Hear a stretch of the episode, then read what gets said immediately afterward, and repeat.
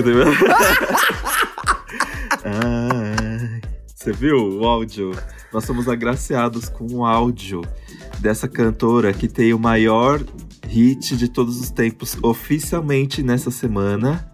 Maravilhosa, né? Mariah Carey com All I Want for Christmas está em primeiro nos Estados Unidos e no mundo. Como você se sente, tio? Eu acho que você. Eu acho que a Mariah e todos os Lambs rejuvenescem quando All I Want for Christmas is You chegar ao topo das paradas. Ai, Bia, a gente tá acostumado com o primeiro lugar, né? Então pra gente já não surpreende tanto. é, é, querendo ou não, pelo menos uma vez por ano ela tem um primeiro lugar, né? Pois é, garantido. Sabe o que eu acho ridículo? Nos grupos de fãs da Mariah Carey, que eu sempre falo mal aqui, mas eu entro e saio, como vocês sabem, quem ouve o programa sabe disso. É. Ai, agora os invejosos. As... Que dia difícil para quem odeia a Mariah. É que assim, ninguém odeia a Mariah, gente. Eu tenho vontade de falar é. pro fã, fã, tá de boa, a galera abraçou o Natal, a galera sabe que Mariah é o Natal, todo mundo ouve a música. Então, sempre entra um fã, sabe esses fãs querendo causar? Como se as pessoas odiassem a Mariah. Ai, os invejosos. Gente, tá tudo não certo. Tem. Não a Mariah, tem. Ela é um dos poucos artistas que são blindados. Tipo, eles não conseguem ter haters. É, a mulher é uma unanimidade, gente. A mulher é uma das cantoras que tem mais número um, blá blá blá, vendeu, blá blá blá blá blá. Gente fina, todo final de ano nosso especialzinho de Natal aí que a gente curte. Tá tudo certo. Fãs, calma. Ninguém. Vai ser hater. Ó, oh, divas que, que não tem haters, a Mariah, eu acho que a Cher não tem haters. Quem for hater da Cher é maldoso, é ah, gente ruim. gente, hater da Cher é um pecado, né? Pelo amor de Deus, que que é isso? Inaceitável. O único hater da Cher é o Trump, gente. Quem mais que não tem hater? Ó, oh, a... Qual é o nome da? A Jennifer Hudson. Jennifer Quem... Hudson também não tem hater, né? Não. Quem, Quem mais? mais? que não tem hater, gente? Lady Ariana, Gaga, brincadeira. Ariana Grande tem hater? A Lady ah, Gaga tem hater, tem. né? A Ariana Grande não deveria ter, mas ela tem. São pessoas recalcadas, eu acho, porque ela não faz mal a ninguém. Pois é, gente. Tá aí de boa com o rabo de cavalo dela, né? Que coisa. Eu tô acompanhando muito agora a Johnny Warwick entrou no Twitter, né? Johnny Warwick é uma das minhas cantoras favoritas. Ela fez 80 anos esse ano agora sábado. E aí ela entrou no Twitter e ela virou a sensação do, do Twitter, né? Tá lá, zoou o. o Chance the Rapper, que ela ia chamar agora John the Singer. e aí. e aí o Saturday Night Live fez uma, uma sketch dela recebendo convidados. E aí você viu isso? Não ela vi. é uma senhora de 80 anos que acabou de entrar no Twitter e ela recebe o Harry Styles. Só que o Harry Styles é o Timothée Chalamet. É o Timothée Chalamet. ah, eu vi isso. Eu achei tão sofrido, Ti, porque o Timothée Chalamet tentou ser engraçado e não conseguiu. Então, Achei né? bem sofrido. O Harry Styles seria engraçado nessa sketch, como o Timothée Chalamet, né? Ah, com certeza. Mas o inverso não deu certo. O Timothée mas Chalamet a pi... não... A piada era boa, mas o, o Timothée Chalamet não entregou Harry Styles, né? Não, ele não consegue entregar muita coisa, né?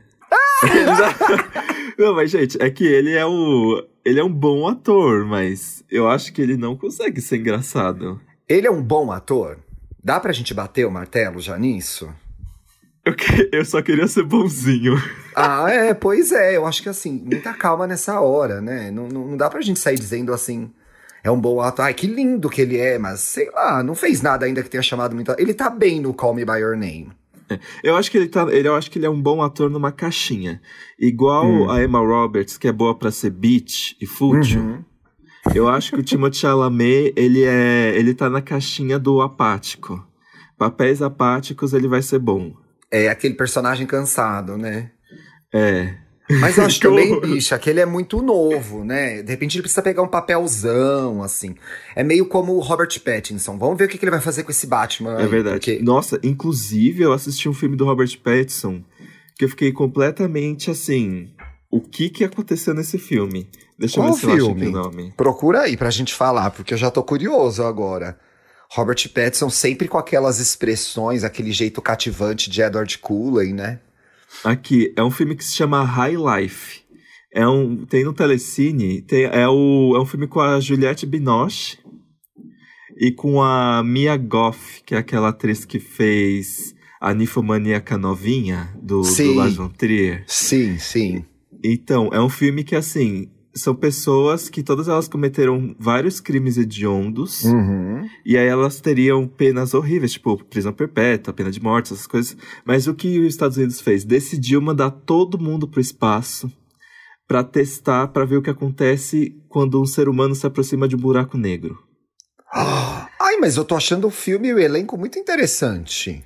Sim, só que aí o que acontece? Todo mundo que tá nessa nave é louco da cabeça. aí... Basicamente a vida na Terra, isso, Dantas. Eu sei, mas, mas aí conforme os anos foram, foram passando, e é todo esse núcleo pequeno de pessoas doidas que cometeram crimes hediondos ali no mesmo lugar, coisas bizarras vão acontecendo. Por exemplo, a personagem da Juliette Binoche, a Gibbs, ela acha que ela tem a função de gerar uma vida no espaço. Só que ela não consegue ter um filho. Então, ai, gente, ó, é bizarro esse filme. Pra, ó, logo no começo do filme, o Robert Pattinson é o único que sobreviveu. Tipo, essa é a premissa do filme. Ele ah, é tá, isso eu já sei no começo, você não tá entregando nenhum, spo não. nenhum spoiler, né? Isso é ali no começo, segundo os iniciais. Ele tá Sim. encarando o corpo de todo mundo. Tá todo mundo morto. Ele tá e bonito? Aí, o filme, ele tá vivo. E aí, o filme é sobre. Eu perguntei, ele tá bonito? Você respondeu, tá vivo. Tem esse tipo de gente, né? Que a resposta pensa é essa: tá bonito? Ah, tá vivo. é, pá, o importante é ter saúde, né? Aquela... e aí, o filme é sobre como é que as coisas chegaram a esse ponto. Mas olha, é bem experimental, é um filme bem contemplativo. Sabe aqueles filmes que tem uma, uma cena que tem uns dois minutos de nada acontecendo, aí você fica, nossa, que bonito. e aí, de repente, umas coisas de meio que de per perturbação mental. High life, gente, tem no Fiquei interessado. Sabe que a gente tava falando aqui do o importante é ter saúde, que tem essas pessoas? eu postei, eu acho que foi sábado no Twitter. Uma game irritou e eu postei, ai, é, que pena que não tem academia pra cara. eu vi esse tweet. É, e era só uma graça, só uma piada. Você acredita que uma pessoa entrou dizendo que assim, na verdade existe. São exercícios faciais, não sei o que lá. Eu, ai, meu pai amado. Eu tinha que ter botado um disclaimer que era uma joke, sabe? É, ah, se você ficar fazendo exercícios faciais, você vai ser uma pessoa expressiva, não bonita. Pois é, não vai adiantar, né? Não, mas a pessoa falou de uma terapia importante, que trata uma doença, etc e tal. Eu falei, meu Deus, era só uma piada, gente. Calma. Precisava, né? Era só sábado. Eu só tava com recalque de uma gay bonita, gente. Tá tudo certo. Gay bonita não, malhada. Malhada. Malhada é, é diferente de bonita. Não é mesmo? é isso mesmo, viu? Mas a gente tá aqui há, há quase 10 minutos jogando conversa fora. A gente sempre faz isso, né? A gente não precisa ah, nem mais é, se justificar. É muito legal essa parte do programa. Sim, mas a gente tá aqui pra, pra de novo fazer propaganda gratuita pro Ryan Murphy. Pois ele merece. pois ele merece. A gente vai falar sobre o filme A Festa de Formatura, que estreou na semana passada na Netflix. Isso Tava mesmo. todo mundo comentando. Gente, a minha timeline era só isso, mas opiniões super divididas. Sim. É, só que agora que eu assisti, eu percebi que quem não gostou é mau caráter, aqueles, né? Ah! Gente, é, é um filme tão do bem. Quem não gostou e... não entendeu. É, e eu, eu tava com um pouquinho de preguiça, sabia, Ti? Por dois motivos. Diga. Eu, eu fico com o pé atrás com um filme que tem muito talentos, muitos talentos de Hollywood juntos. Eu também tenho isso. Porque parece que, sei lá, foi uma máfia. Parece que esse filme não deveria existir. É estranho. Parece que é, é um, um, Quanto mais Oscar, um pior o filme. Quanto mais Oscar, pior é, o filme. Exato, foi você Mas nesse filme até que não tinha tantos, né? Tinha três, quatro, na verdade. Três da Meryl Streep e um da Nicole Kidman. é verdade. Gente, eu procurei aqui festa de formatura elenco. Tem a Ariana Grande. a Ariana Grande tá nesse filme? Ariana DeBose, que é Ariana Grande. Tá escrito aqui, Ariana Grande. Onde que você tá vendo isso? No Google. Ah, é, assim... Google, o Google caiu essa semana, tá dando pau ainda, porque não tem. tem uma gata é... que é uma Mariana, mas é a DeBose, não é a grande. É.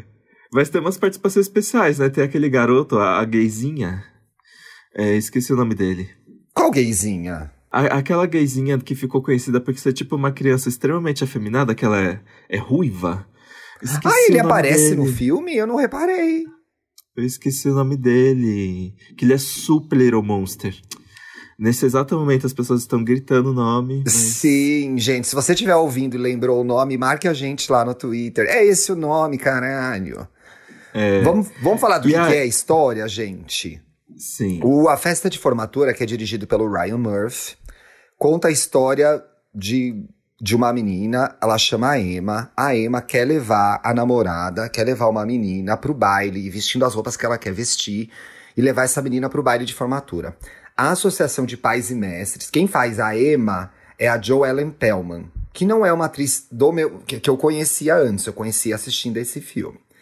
As, isso é numa cidade do, de Indiana, né? Isso. É, uma cidade do estado de Indiana.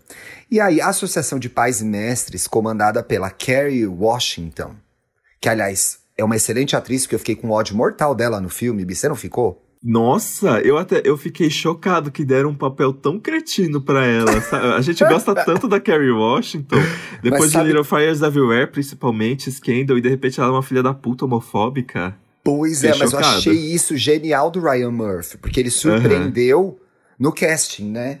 Quem imaginaria Carrie Washington no papel de uma mulher conservadora e extremamente preconceituosa? Mas enfim, ela tá à frente da Associação de Pais e Mestres e ela não quer que o baile aconteça, que a menina leve a namorada pro baile, entendeu? Ela é extremamente contra isso. Tem um desdobramento nessa história aí, mas que acontece pro meio do filme, então eu não vou contar.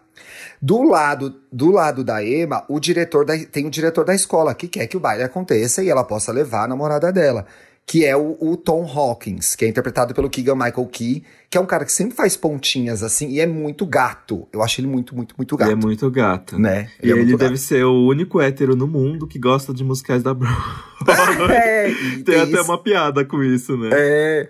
Porque o personagem dele, o, o, diretor da escola da Emma, gosta de musicais da Broadway. Mas como que entram os artistas da Broadway?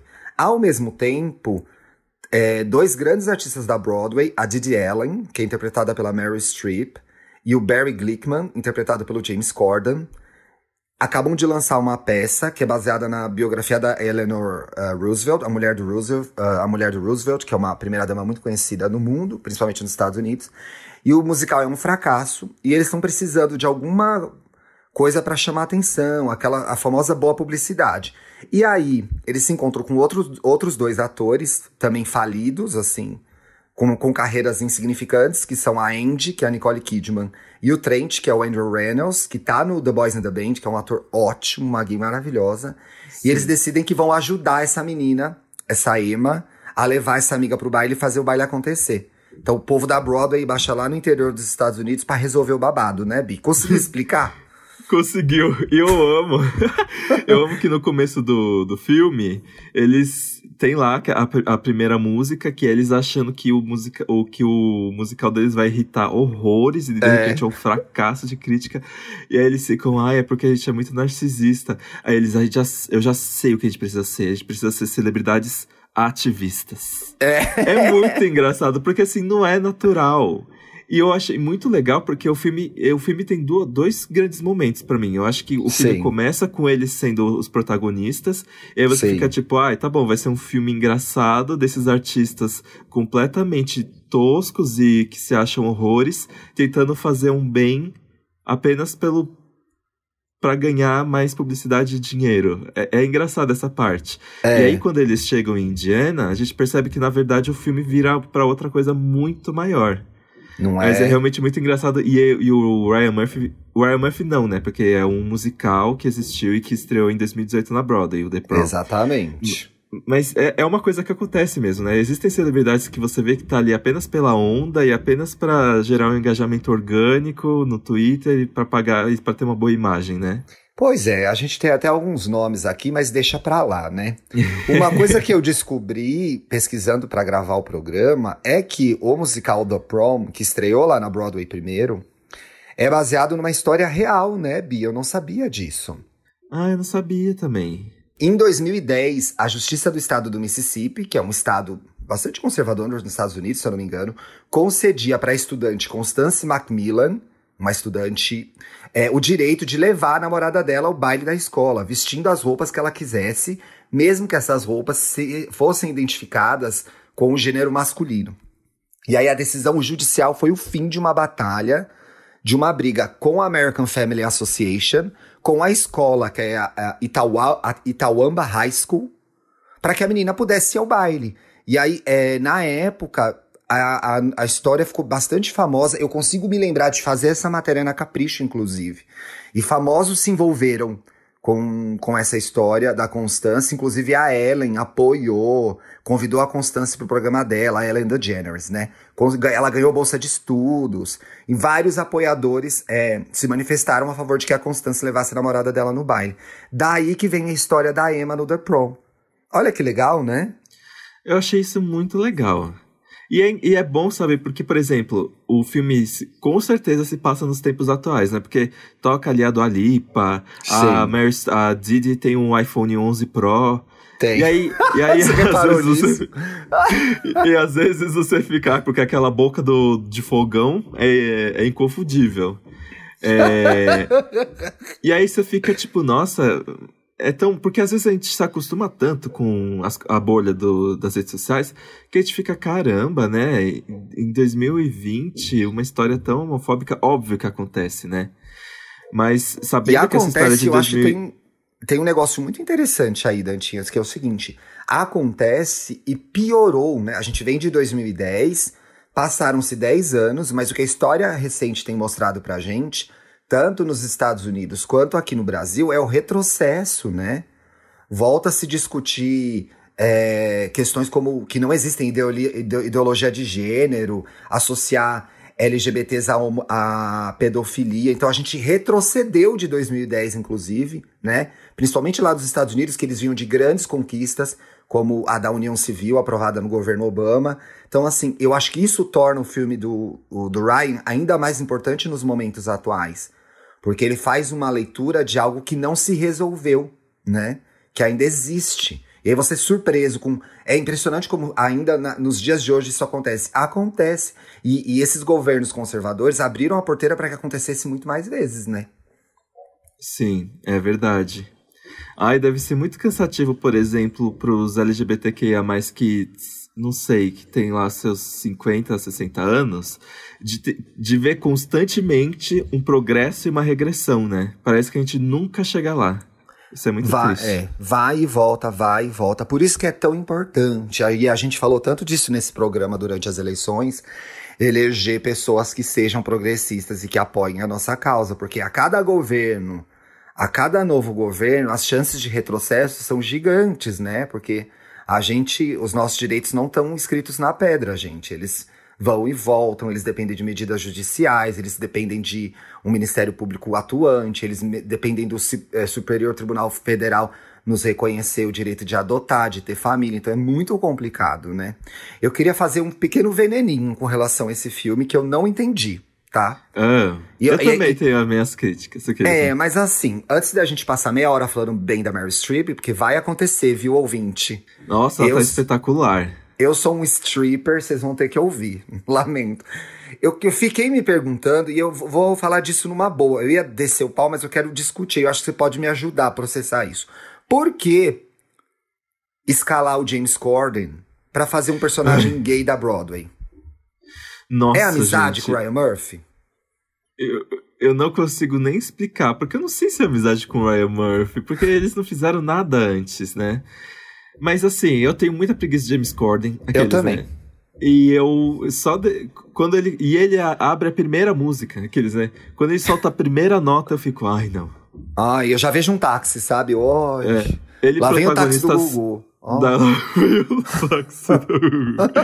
é, eu, eu acho que ele protagonista ele protagoniza momentos muito emocionantes no filme. Eu chorei com a cena nele, com ele no quarto de hotel com a Mary Streep, Sim. a cena lá no corredor da escola, não vou contar detalhes, né? É. Mas. Uh, não é, mas eu vou te dizer, assim, o personagem é muito importante. Traz discussões do tipo, ele é um homem adulto extremamente autocentrado, que é afastado dos pais, né? Porque os pais na época não compreenderam que ele era gay ou ele não também não soube lidar com a situação. Eu acho a trama da personagem do personagem muito interessante. Inclusive eu reconheci a mãe dele, fiquei, gente, quem é essa atriz? Quem é essa atriz? Quem é essa atriz? E depois eu fui xeretar a veinha que faz a mãe dele é a Liv Ullman, que é uma atriz super conhecida. Eu fiquei bem passada. Só que, por exemplo, tem uma hora no musical que ele vai ajudar a Emma, a personagem da. Personagem principal, que é a menina que quer levar pro baile, vai fazer aquela noite de compras, né? O dia no shopping, etc e tal. Uhum. Aí ele parece que ele ficou muito mais gay ali do que ele era no começo do filme, entendeu? Parece que ele começa hétero e vai ficando gay durante o filme. Aí me incomodou. Eu acho que uma gay entregaria melhor, sabe? Agora, a James Corden não é gay, né? Não, tem casado, tem sabe quem poderia Sabe quem poderia ter feito ele? Quem? É o, o, a gay do Mother Family, que é gay de verdade, aqueles, né? Não, mas a gay do a Ruiva, que é. a Ruiva é gay de verdade, o Cameron não é. A Mitchell, será é. que ele canta? Hum, verdade, né? Eu acho que ele não canta. Mas eu fiquei incomodado, mas ao mesmo o tempo... O autotune tá aí. Oi? O autotune tá aí. Pois é, o autotune tá aí. Tem tanta cantora cantando que não canta, né, gente? Not, not gonna name names. É, isso me incomodou um pouco, mas eu fiquei pensando, mas ele é um excelente ator. Eu não gosto dele, mas ele é um excelente ator. Ele sabe cantar. Por que ele também não pode interpretar um gay, né? No filme? Sei lá, Bi. Fiquei pensando. Uhum. Não é? E. Sim. Eu acho que. Ah, na verdade, o que eu tenho para falar não é uma crítica, mas. É que assim. Eu. É, é que às vezes, gente, nesse formato musical, as coisas dão certo magicamente, né? E você tem que comprar essa ideia. Que nem, por exemplo, você vai assistir o Tom e Jerry, aí cai um.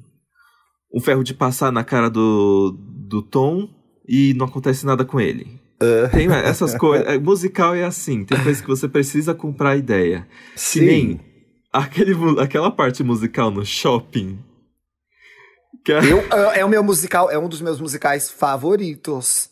Mas, é o assim, Andrew Reynolds no shopping convertendo os conservadores eu... a serem a favor dos LGBTs, né? Então, eu achei essa cena genial. Eu não quero dar spoiler do que acontece no final desse ato, mas parece que virou uma chave mágica que não existe. Sim, não existe, não existe. Mas, é mas sabe o que, que eu né? acho? Tá muito difícil. 2020 é. tá muito difícil, a vida tá muito difícil. Eu acho que o Ryan Murphy entrou num, numa espiral de vender o escapismo mesmo, entendeu? De vender é. finais felizes, porque a gente precisa ver coisas felizes na TV. Eu acho que essa é a ideia dele, né? Eu, e eu consigo compreendê-la. Não sei. Você não tem essa Sim. sensação? Não, eu tenho. Não, eu tenho super. Tipo, eu consigo identificar, mas é, é uma preguiçinha que eu tenho. Mas eu tava com muitas saudades de um musical que falasse sobre o showbiz. Tipo, eu amo cabaré, eu amo Chicago.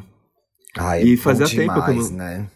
Eu adoro musical, gente. Nossa, eu adoro musical. Devia ter feito uma lista para indicar musicais aqui, gente. Me esqueci. No próximo programa eu trago. Eu adoro Sim. Dream Girls. Dream Girl, sim. Musical que fala sobre a indústria. Sim. E eu gosto muito.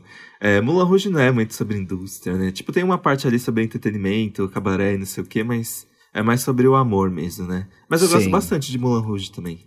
Eu gosto também. Acho que a Nicole tá maravilhosa. É, mas Cabaré é meu favorito. Com a Liza. Com a Liza, claro, filho, não, não com a Dani Vinitz, né, gay? Porque aí não dá. Dani Vinitz. Não teve eu um com a Dani. Ter, não, foi a Cláudia Raia. Cláudia né? Raia. É, foi o da Cláudia Raia. Você a não Dani se... Vinitz. Eu não imagino ela fazendo calma. Não, a Dani Vinitz, a Dani Vinitz era aquele outro que ela estava pendurada e caiu, né? Ela e o Thiago Fragoso se quebraram tudo lá. Tem uma Nossa, cara de sabotagem do teatro, assim, uma coisa Sharpay Ryan, sabe? Essa, esse acidente. Você não se lembrou várias vezes de, de como de como o Ryan Murphy fazia Glee, principalmente nas cenas da escola? Sim, isso é verdade, tá? Né? os fãs de Glee devem ter gostado dessa, desse filme também. Eu acho que faz muitas. É, é, e eu, eu acho interessante como ele. Eu, eu, consigo ver ele, um cara de 60 anos, eu acho, Ryan, né? 50, 60 anos, visita é, frequentemente esse lugar que é a escola, porque provavelmente para ele deve ter sido muito difícil ser a gay da escola, né? Sim. Assim como para todos nós, né, gente, com raríssimas exceções. É. Mas o. Ai, eu fico. Eu sinto tanta. Não é inveja que chama, mas. Eu queria tanto ter vivido. Se eu fosse uma gayzinha, assim, na época da escola, com essas coisas de. com essas séries, esse filme, eu ia querer causar uma revolução. Eu queria ser. Eu, porque eu sou uma pessoa bem dramática, né? Sim. Então, eu ia causar demais. Eu ia ser uma bichona, assim. E, mas eu vivi a minha época da escola meio reprimido mesmo. Só pois depois é, que eu me né? formei. Não tinha muita escolha. Eu pensei muito nas minhas duas formaturas da escola: a da oitava série e a do terceiro colegial. E nas festinhas que uh, tinha no prédio, né? Que tinha as dancinhas românticas, botava o CD do Love Songs da Rádio Cidade, né? Levava um monte de refri, ficava lá. Tinha o menino Douglas que botava o som. E aí era uma situação que é, muitas vezes não era de diversão, era de pesadelo, que assim, quem que, eu, quem que o Thiago vai beijar, com que menina o Thiago vai ficar, né? Então, nunca era relaxado, nunca era para aproveitar, nunca era divertido, era sempre um momento de tensão, assim, meu Deus do céu, ai, que pesadelo, o que que eu vou fazer nessa, né, na, eu tenho uma, uma fita VHS da minha formatura de oitava série, eu acho, e todo mundo pulando e feliz, eu tipo no cantinho parado, assim, travado. Eu olho para aquela gay e falo, gente, coitado dessa gay. Morrendo de medo de parecer gay. Não conseguia nem curtir, né? Direito à formatura, não conseguiu curtir direito nada. Então, assim. É legal, ainda que a realidade americana seja totalmente diferente, né? É legal ver um filme falando sobre isso. Acho que conversa com a minha geração também, assim. Principalmente se a gente Sim. lembra dessas experiências que não eram tão legais, né? É, ai, eu nunca tive, eu nunca tive festa de formatura. Quer dizer, nunca tive, não. Eu nunca fui, porque eu achava uma coisa extremamente cara, sendo que eu não tinha amigos. Então eu ia pagar 700 quê, né? reais pra fazer o quê? Aí na minha formatura do nono ano pro primeiro do ensino médio, eu tive lá o, a cerimônia. Eu tava com uma espinha horrível no nariz, que eu pedi pro fotógrafo tirar do Photoshop. E ele não só não tirou, como fez um quadro gigantesco meu com uma espinha gigante no nariz que meus But, pais têm. Que uó, bicha. E é muito cafona porque ele não é uma foto impressa, é uma almof... é, é, são aquelas artes almofadadas, sabe? Sim. e tá lá eu horroroso com uma espinha no nariz, gigantesca. Meu nariz estava vermelho assim. E aí do terceiro ensino médio pra vida, né? Do terceirão pra vida. Eu tava completamente revoltado. No último dia de aula, eu taquei o foda-se. Hum. E fui lá na cerimônia só pra pegar o canudo mesmo e que se dane. Você sabe na faculdade, você... na, na faculdade na é melhor, faculdade, né? Eu, é, eu não topei a cerimônia ainda porque era muito mais caro, inclusive. E, é, aqueles, né? Eu sempre falava para meus pais me darem dinheiro que eu fazia, que eu escolhi o que eu ia fazer. Ai, não, na faculdade eu fiz e era importante, tinha um simbolismo, entendeu? De uma pessoa, da família, terminar a faculdade, etc e tal. Tinha um negócio, então eu quis fazer. Mas eu me lembrei agora no terceiro colegial, foi menos pior, porque teve a colação de grau e eu já fui o orador da turma. Então já rolou, assim. Eu tinha a minha escola. No abriu o colegial quando eu tava lá, não tinha colegial. E aí, então, minha turma era uma junção da oitava A da oitava B, não tinha nono ano ainda. E aí virou uma turma enorme, todos os meninos saíram da escola. A turma tinha, sei lá, é, 35 meninas e 6 meninos. Então ficou um, uhum. um ambiente muito mais fácil para mim, né? E os meninos que ah. ficaram tinham uma outra cabeça. Eram meninos que queriam continuar estudando, né? Inclusive um deles acabou fazendo o Nesp também, né? É, ciência da computação. Então, assim, os meninos que ficaram tinham uma outra pegada, já, já eram mais maduros. Os que faziam bullying, etc e tal, acabaram saindo da escola. Sabe-se lá Deus que rumo levaram, né? Porque, assim, é, continuar os estudos ali era um desafio mesmo. Mas é. O que, que eu ia falar? Quando você tava falando de escola, bababá. Você ia falar alguma coisa na hora da foto, da foto da formatura. Ah, é, eu vou ver, eu vou pedir pra minha mãe para ver se minha mãe resgata as minhas. A minha formatura do, da faculdade, eu não. Meu pai não quis comprar o álbum pra mim, porque era muito caro e eu me arrependo, porque eu perdi essas fotos, né? E eu tava muito linda nessa época, jovem. E era uma beleza diferente. Ai, sabe uma. Uh. Sabe uma coisa? O, eu tenho um amigo do, da época de infância, o Eric, hum. Eric Zizari que ele, no final, se, se, tornou um ouvinte dos podcasts que eu edito. Então, ele sempre vem com, conversar comigo sobre as coisas, né? Ainda mais, ele é muito Vander. Ainda mais quando eu falo alguma coisa da época da escola no Wanda, uhum. ele sempre vem comentar na DM, né? E ele comentou comigo que esses dias ele recebeu gratuitamente o álbum da formatura do nono ano pro primeiro, porque o, a agência queria despachar as coisas. Ai, gente, será que eu consigo resgatar então, meu álbum de formatura da faculdade, Bi? E, então, assim, mais de 10 anos depois, ele, ele ganhou o álbum de formatura em vez de comprar. Ai, seria esse meu sonho, gente. Se alguém tá ouvindo aí e cuidou da formatura da, da turma de jornalismo da Unesp em 2004 favor entrar em contato, arroba luxo e riqueza no Instagram, que eu quero as fotos. Mas as da oitava série, minha mãe tem um álbum na casa dela. Eu vou encher o saco dela pra ela achar essas fotos, me mandar por. tirar, é, fotografar as fotos, me mandar pelo Whats. Porque aí eu quero postar. Assim, ai, gente, que dozinho, coitada da gay. Mas vamos lá, né, gente? A gente vai melhorando. eu gostei que o. Eu, eu, gostei que no final de tudo é uma história sobre. A gente. É uma, é uma história dura sobre a gente ter que lutar para pertencer, pertencer a um lugar que faz parte de 90% das pessoas. É, né? Quando você pensa no filme por esse lado, é um pouco triste, tipo. Apenas porque a gente gosta de alguém do mesmo gênero que a gente. A gente tem tantas coisas tiradas de nós, né?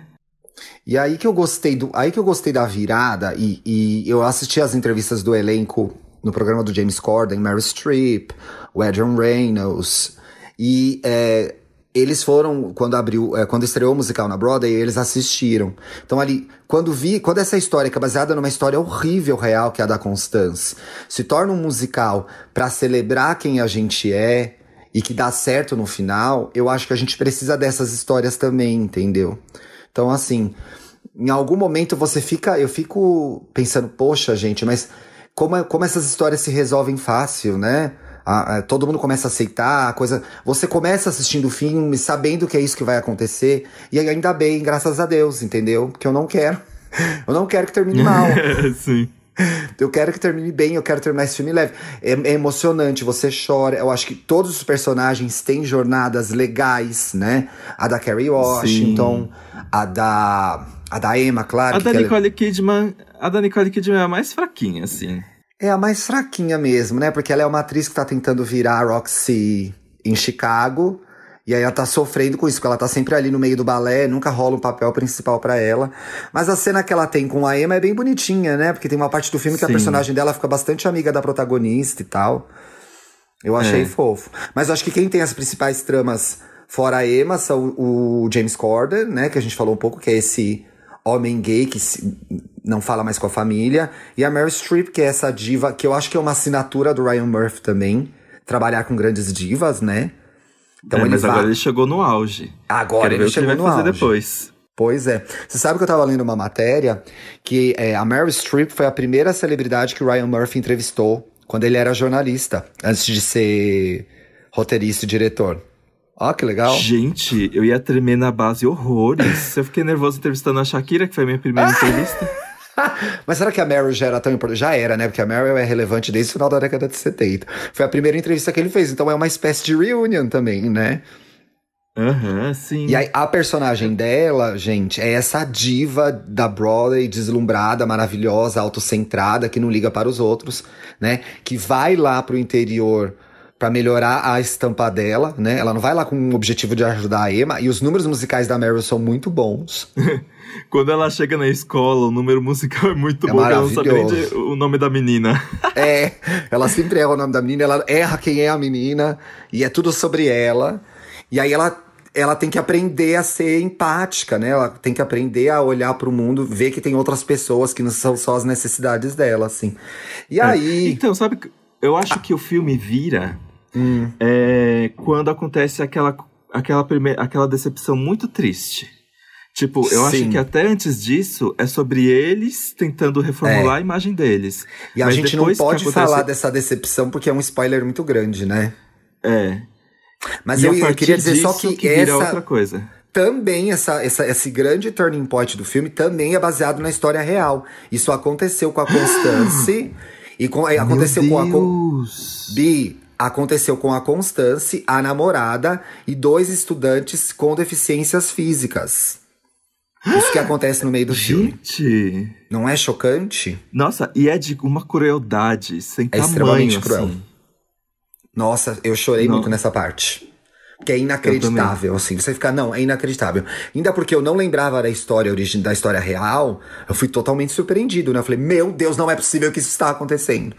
E aí, depois descobrir que isso de fato aconteceu, aí é foda demais, né? O mundo tá muito errado. Eu queria indicar uma. Eu queria indicar um documentário que eu assisti ontem no Amazon Prime, gente, que chama All In The Fight for Democracy.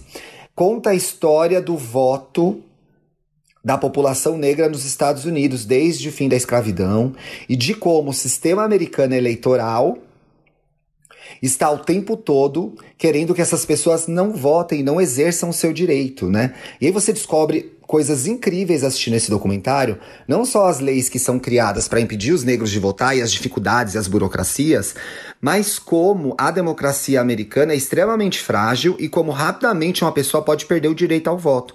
Eu achei muito interessante, principalmente se a gente for assistir na esteira do que foram as, ele- as eleições americanas. Eu ia aguardar para falar de sexta, mas com certeza sexta eu vou trazer outra dica. Quem puxa Olha. o do- quem puxa o documentário é Stacey Abrams. A Stacey Abrams foi é, candidata ao governo da Georgia, que foi um estado decisivo para a eleição do Biden agora em 2020. E ela perdeu a eleição como governadora com uma campanha cruel do advogado, um homem que era ao mesmo tempo a pessoa que organizava a eleição e ao mesmo tempo o candidato ao governo. É uma história que chega num. Chega num. É, é assim. Deus. Bicha, são coisas. As medidas que foram tomadas, as violências que foram é, cometidas contra a população negra nos Estados Unidos, como na década de 60 o movimento de, de direitos civis foi fundamental. É, como eles eram consequências de atos violentos de pessoas brancas. Então, assim, é chocante. Mas aí, mais recentemente, a Stacey Abrams, que é essa mulher incrível, perdeu a eleição na Georgia em situação totalmente assim, no mínimo duvidosa, e ela fez uma campanha para registrar as pessoas, para que as pessoas votassem e exercessem seu direito de voto. E aí, esse ano a Georgia, pela primeira vez, é, votou em um democrata, né? Votou no Biden contra o crápula do, do Trump. É muito legal ver não só o panorama histórico, né? da- da- da- do voto negro nos Estados Unidos, mas como a Stacey Abrams, essa mulher foi fundamental para que o, o jogo virasse não só na Georgia quanto nos Estados Unidos. E também queria dizer que nesse fim de semana finalmente assisti Amarelo, meu Deus do céu. Ah, eu quero Bicho. muito ver. Ah, Dantas, faz esse favor pra você. Nossa senhora. Tem os. Pra quem não assistiu ainda, que tá em Marte, como o Dantas, né? Porque eu sei que muita gente já assistiu. E muita gente que ouve a gente já deve ter assistido o Amarelo, o documentário que fala sobre o show do Emicida no Teatro Municipal, um momento histórico, né? Como o próprio Emicida diz, um teatro erguido pelas mãos dos negros, mas onde os negros nunca estavam presentes. E ele não só fala de, de amarelo, fala do momento de agora, do momento da vida dele, né? No começo a gente vê a Marina, vê a filha deles, é super bonitinho, a família junta. Ele fala da hortinha que ele é, criou durante esses Eu tempos de amo. pandemia, né? Essa semana, Uhum. inclusive, a Marina postou uma cestona com as coisas da horta deles lá. E ele traz uma Eu perspectiva. já recebi coisas da horta dele, sabia? Delícia! Eu a Marina já me deu tomate, já me deu um- uns matos ali que eu sempre, eu sempre esqueço o nome das coisas, viu? Mas eu fiz uma salada tudo da horta Ah, deles. bom, Bi, que a senhora come muito hambúrguer, né? Tem que comer uns matinhos também, faz bem pra saúde. Eu gosto de salada, é que eu tenho preguiça de fazer. E aí ele traz um negócio que eu achei muito, muito, muito, muito bonito no amarelo, que é a celebração das pessoas que vieram antes, né? Então, sambistas, lideranças políticas, uni- universitários, acadêmicos, é assim, de um primor maravilhoso, né? Resgata histórias que a gente não aprende na escola, né? Coisas que. eh, histórias que a história não conta, como diz aquele samba enredo da Mangueira. Eu acho que inclusive ele cita esse samba enredo da Mangueira, que ganhou em 2018. E também é eu achei muito emocionante também no Teatro Municipal, quando ele celebra os os integrantes do movimento negro unificado, que foram fundamentais no, no regime militar, e levantam três ou quatro lideranças ali naquele teatro municipal, e as pessoas aplaudindo de pé. Isso é de uma beleza, de uma importância, é tão maravilhoso. E aí, uma das pessoas que eu sigo tweetou, é, tenho certeza de que o Emicida será reconhecido nas, nas próximas gerações, assim como ele reconheceu as, as pessoas que vieram antes dele. É assim. Gente, é impecável impecável, assim. É de uma beleza maravilhosa, de ver e rever mesmo. Inclusive teve, ai, vou parar, Bi, só mais uma coisa. Inclusive, a coluna da minha maravilhosa Flávia Oliveira, sexta passada, foi sobre isso também. Ela fala de um filme, ela fala de amarelo, ela fala de violência policial nos Estados Unidos, num texto que é uma verdadeira poesia. Eu postei esses dias, leiam, releiam, vocês sabem que eu sou fã, né? Vamos para os comentários? Vamos. Olha só, eu amo que os comentários são tudo exposed do, das coisas que a gente falou Não, no é só passado, putaria ó, que a gente fala no programa, né, Bi? É aqui, ó. É, o, o LSLV escreveu: Eu não transo na rua, de dia pelo menos, entre aspas.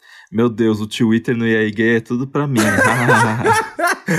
Ó, oh, Thales Ataíde vem confirmar. Na Bahia, as gays falam brother sim, tá? Ó, sim, falamos brother, mas a gente na Bahia fala mesmo é brother, kkk.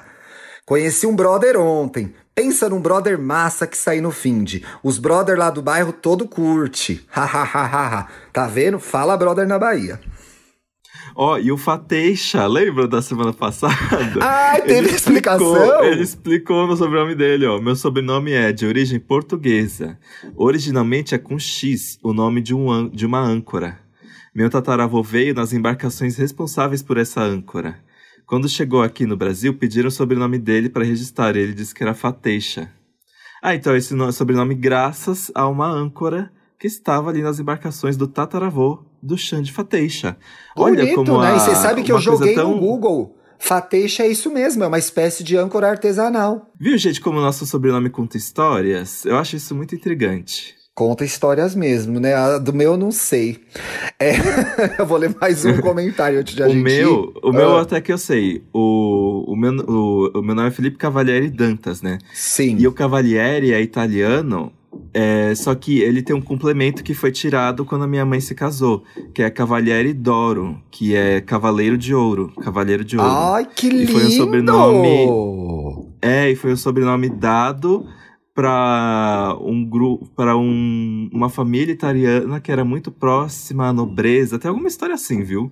Olha que chique. É, aí sempre foi mantendo Cavaliere d'Oro, só que aí na minha geração o sobrenome desmembrou. Já pensou Felipe Cavalieri Doro? Olha que chique. O meu eu não sei, eu sei que o Munhoz é do meu avô, que era espanhol, mas Munhoz é um nome muito comum na América Latina toda, então assim, whatever. E o Teodoro é um nome bem brasileiro, eu acho, porque a família do meu pai toda tá aí já no Ninguém não tem, né? Eu não tenho essa história do paulistano, entendeu? Porque ai, é o italiano, ai, minha família é alemã, eu não tenho. Então não sei da onde veio aí. tem essa coisa, né? A gente não sabe as histórias da minha família, porque os nossos avós também não tinham acesso a isso, não podiam contar, então a gente fica colando o caquinho aí. Eu queria muito saber a história desse sobrenome. Se alguém souber aí, gente, me conta. Deixa eu contar aqui, ó, ó, o último comentário, que é o do Doug o Alien de All Star. Olha que abusada. Não sabia que o filme Tio Frank tinha sido escrito e dirigido por Alan Ball, criador de Six Feet Under, melhor série do mundo, diz ele, eu concordo, é uma das melhores, e de Beleza Americana, meu filme favorito. O filme ficou mais amorzinho para mim agora. Fiquei sabendo graças ao Twitter no Young Gay. Aliás, sobre Beleza Americana, o Alan Ball declarou, declarou recentemente que se arrependeu de ter escalado o Kevin Spacey para esse filme, pois agora um filme tão bom vai estar sempre marcado por ter sido estrelado por um abusador, né? Então, assim, fica estranho, você não consegue ver, né? Eu não vou rever Beleza Americana, não dá. Eu não consigo dis é, dissociar então, uma coisa da outra. Tem filmes que eu não consigo mais ver, é, também. Né, fica foda. Mas, enfim, mais foda foi para quem passou, né, gente? A gente se solidariza e, e faz nossa parte para que não aconteça mais. É, e boicota. Isso, faz o boicote. Bicha, temos o primeiro programa da semana? Temos! E agora, gente, boa uh. sorte a todos. Aqui, boa sorte a todos, Mas, gente, essa, eu sei que para muitos essa é uma semana muito decisiva, porque semana que vem é o recesso de vários, né? Então, por exemplo, nossa, eu tô assim, caótico, porque semana que vem vários podcasts, o Papel Pop, já vai entrar esse esquema de recesso. Então, tudo que eu tenho para resolver é nessa semana. Então, eu tô um pouco desesperado, por isso que eu falei boa sorte a todos, gente. Boa sorte a mim também. Força, gay, força, gay, que vai dar tudo certo. Eu quero terminar esse programa falando minhas redes. Eu sou arroba Riqueza no Instagram, arroba Twitter no Twitter. E você tá eu como, Dantinhas? Arroba... Eu sou arroba apenas Dantas no Instagram, arroba Dantas no Twitter. Vocês podem ter percebido que eu tive um novo boost de autoestima. É, vai saber o que vai ser dos próximos dias. Gente, eu queria dizer só que eu, como pessoa privilegiada, tenho a informação sobre qual é a nova cor do cabelo do Dantas, a próxima, tá? Eu já sei, vocês não sabem. ah, eu, eu, queria, queria muito agradecer. Desculpa. Agradeça. Pode agradecer. Não, eu queria muito agradecer porque eu faço essas coisas muito mais para tipo, para ajudar o Gabriel, né? E ele falou que muita gente vai para lá por causa que me acompanha e tudo mais e ouve o E aí Gay. Então, se você ouve o EA Gay e se tornou cliente do, do Gabriel, que tem um salão dele, queria agradecer, porque eu acompanhei a abertura desse salão, arroba num underline hair no Instagram, para quem quiser conhecer, né? E eu sei o quão tenso foi, o quão inseguro ele tava, e nossa, eu fico muito feliz em ver que ele tá dando super certo, assim. Eu também fico, eu acho... e é legal ver as gays se dando bem, né? Sim, e o. É... Ele é gay, né? Ah, e essa... É, não, aquele Ele é sim. E é o. E é isso, gente. Ele faz o trabalho muito direitinho. Muito bem. Eu queria encerrar o programa citando a mim mesmo, como eu terminei o programa. Uma pessoa tweetou aqui. Twitter resumindo o que é ser brasileiro desde 2016. Depois eu fui ouvir o programa, eu terminei o programa dessa forma. O Brasil é uma zona. Bom fim de semana. Eu, citando a mim mesmo, vou dizer, gente, o Brasil é uma zona. Boa semana. A gente se vê na sexta.